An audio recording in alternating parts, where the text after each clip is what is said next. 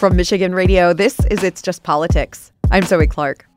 nine billion dollars. That's the new estimate of the likely surplus that Michigan now has.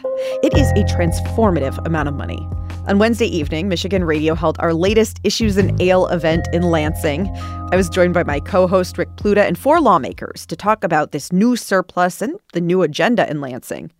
Democratic State Senator Mallory McMorrow was there, Republican State Senator John Damoose, Republican State Representative Brian Posthumus, and the first question went to Democratic State Representative Christian Grant. Nine billion, like just mind-boggling amount of money that the state of Michigan has right now. Last she Friday, really walks around the house just going, nine billion. I do actually. We have these no, conversations because this is a transformative amount of money. Representative, when you hear that kind of money, what's the first thing that you would want to change or get to do? That's a hard question. I know! To me, it's those fundamental things. So we talk a lot about the problems, but to me, those are really just outcomes of where we have made investments, right? We've made investments in certain ways and we see, um, or we have not, and we see the outcomes. So for me, it's like, where do we need key investments that will turn around those outcomes that have been a problem for us? So uh, I spent six years on the Grand Rapids Public School Board, right? So education, to me, no matter where you choose to send your child, the strength of our public school districts really reflects the strength of a community and a state. So, so when we talk about some of those supply chain issues, we talk about not having people to uh, man and staff certain industries. Uh, we talk about the quality of uh, workers that we have, right? A lot of that to me is investment that we have not made in the public education system. So that, that would be a good place to start. Senator McMorrow? Yeah, it is, a, it is an exciting and a daunting number, nine billion dollars. I don't think people can wrap their head around like how many zeros that actually is and what that means. But I think what's really important for those of us on appropriations and as we move forward is to recognize that this is one-time funding, that we are never going to see this influx of money in our lifetimes, likely.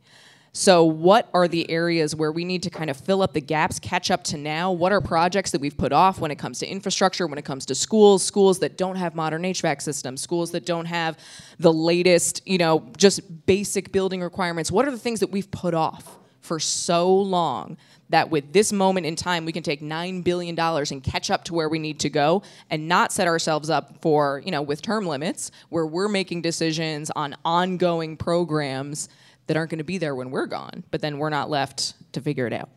I think that's the key is that, uh, we, and I'm I'm glad we agree on this, right? Like, we, we can't use nine billion dollars to to fund, we can't use one-time money to fund ongoing projects. And, and so the projects that we do invest in have to be transformative, generational investments.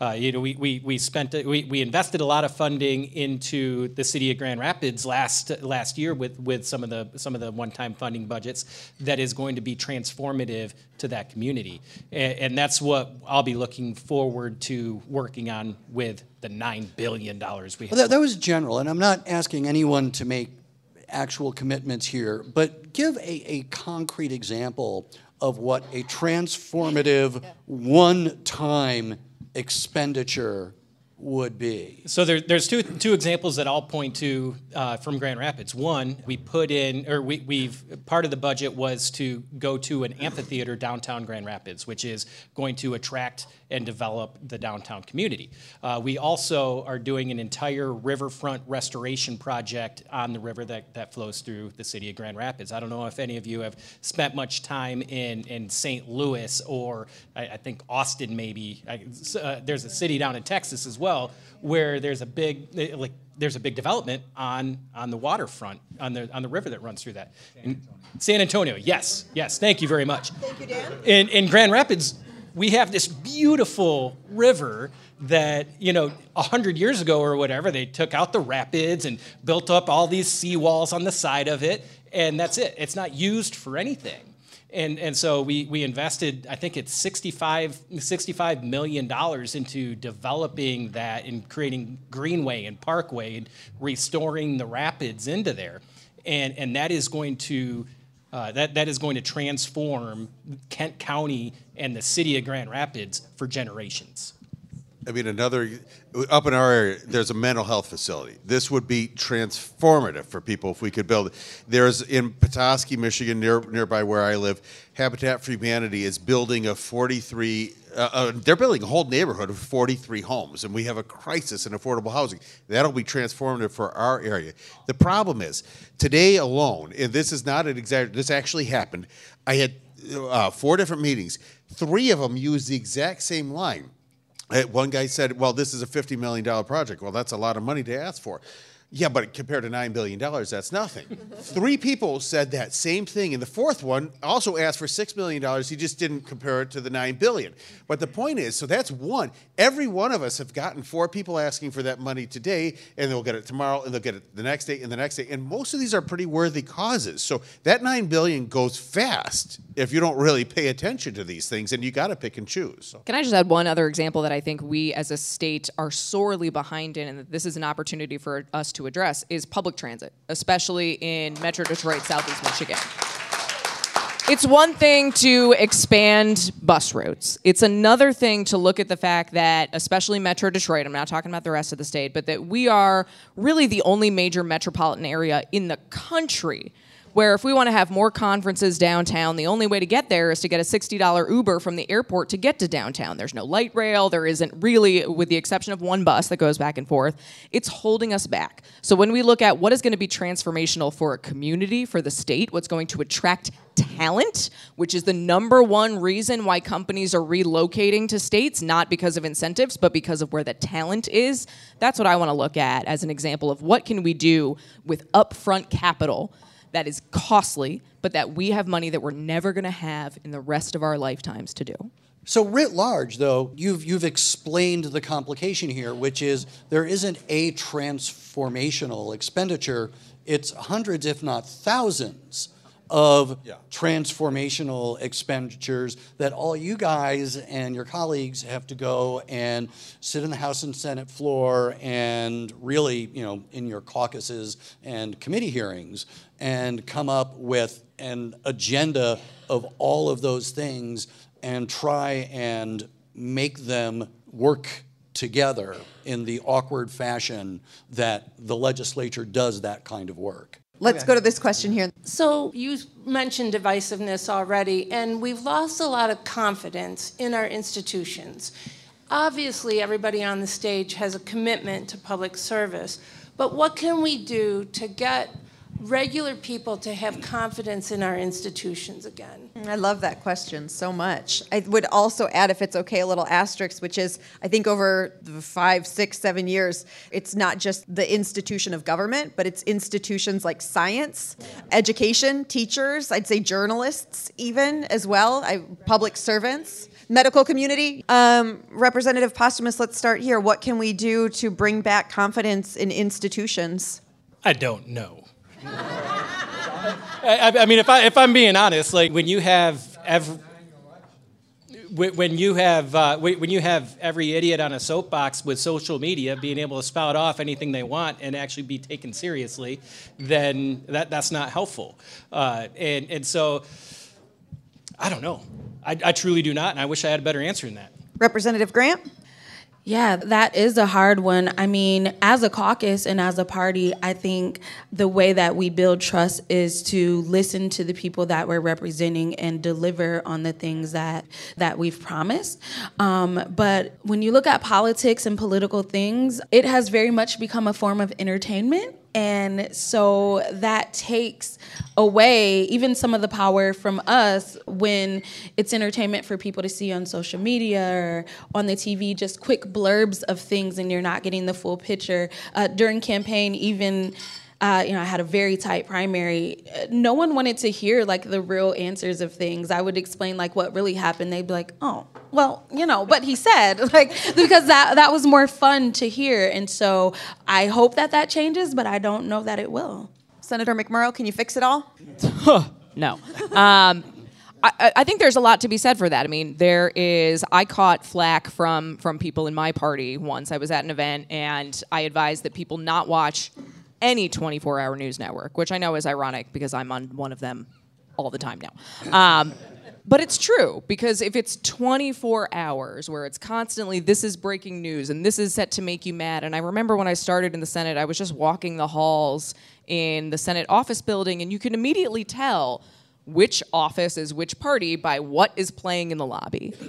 And it is. We've gotten to a place where a lot of people treat this work and politics as a game. And it's my team versus your team. And there's a really good book that I recommend everybody read called Politics is for Power, which really breaks this down, um, especially for Democrats. It's very critical of us, by the way, um, to talk about what it is actually supposed to be about, which is organizing and bringing people together, and how do you bring more people onto your side for each issue, which may change from issue to issue. But that's really tough, because I know that it's It's really easy to want to go to a rally and cheer and fight, and but the more that we treat it like a game, the more it encourages the fighting and the divisiveness and the way that our campaigns are structured, where it's easy to raise money when you get in a fight, and it's not when you're, you know, saying, I compromise, and I'm, you know, what was the line you said that I thought was so great? That's not a, not on a bumper sticker. Well, oh, the incremental change. Over, yeah, I'm going to work over. I'm going to work really hard to make incremental change over a period of years. When I won't be in office. When I won't be in office anymore. That's hard, but that's the real work.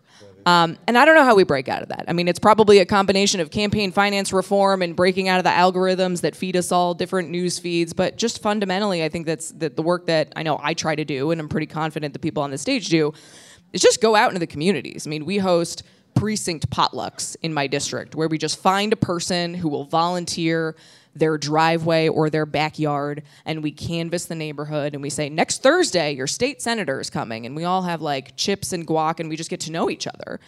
And it gets us off of T V and our screens, and we just talk to each other, and it's nice.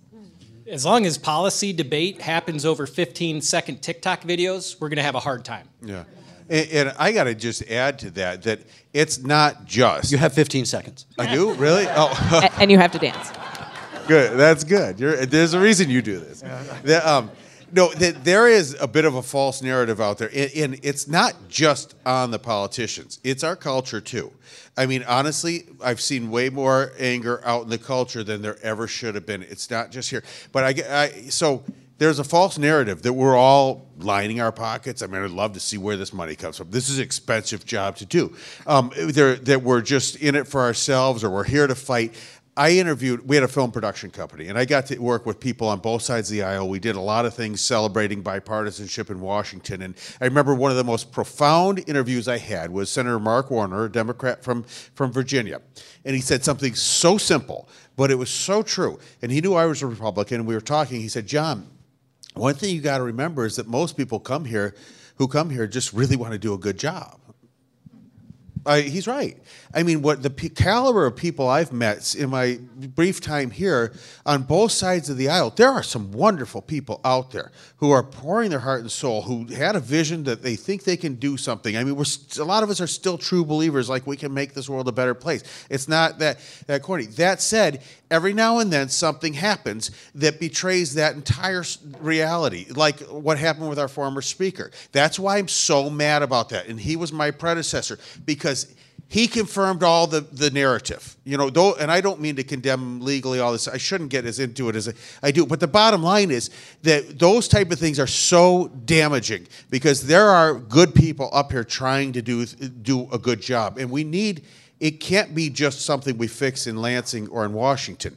These meetings we go to, is, um, you got to understand the, the, the all-out assaults we're under. I get it from my own party all the time, and from the other party, and you're just, you almost become guarded and, and removed. And now all of a sudden we're not doing the job we were elected to do, mainly because this is not a normal way of interacting, and it didn't used to be like this. So I think we got to fix our inner, uh, the things people say over social media, I can't believe these things are said. It's just not right. And so this is something that's throughout our entire culture. We need to model it for sure. And when we break down, we confirm everything they think.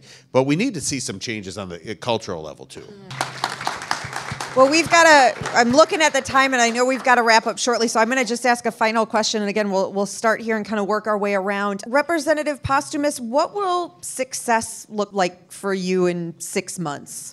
if we can de deliver economic relief through through putting money back in your pockets, pockets through tax cuts that happens immediately, that'll be a success for me in, in the next six months. Representative Grant?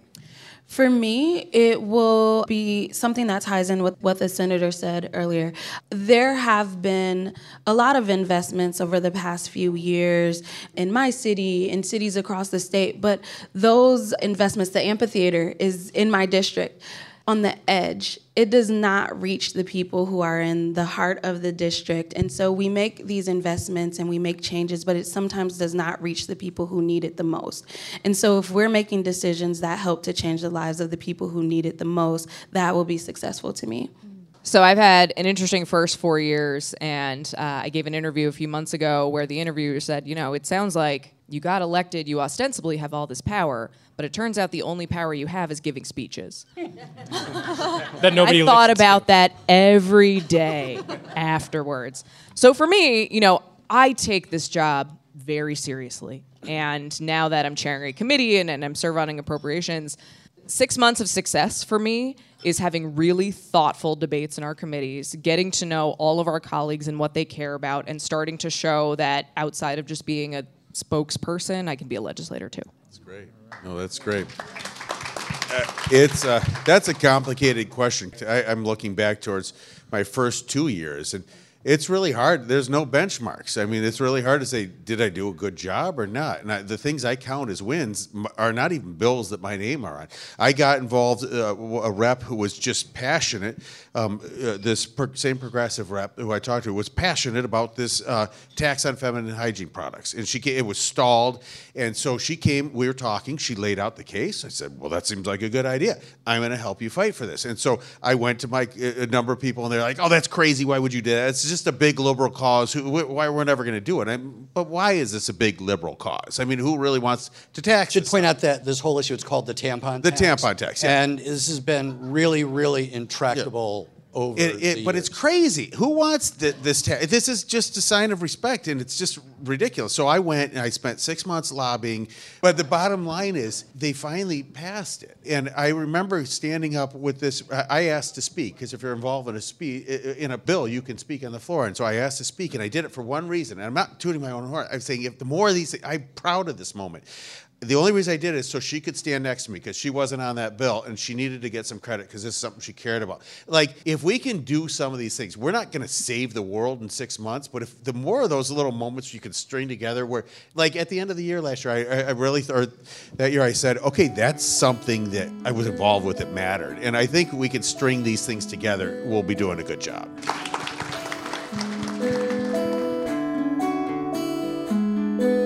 That was Republican State Senator John Damoose. Also joining this week's Issues and Ale, along with my It's Just Politics co-host Rick Pluta, was Democratic State Senator Mallory McMorrow, Republican State Representative Brian Posthumus, and Democratic State Representative Christian Grant.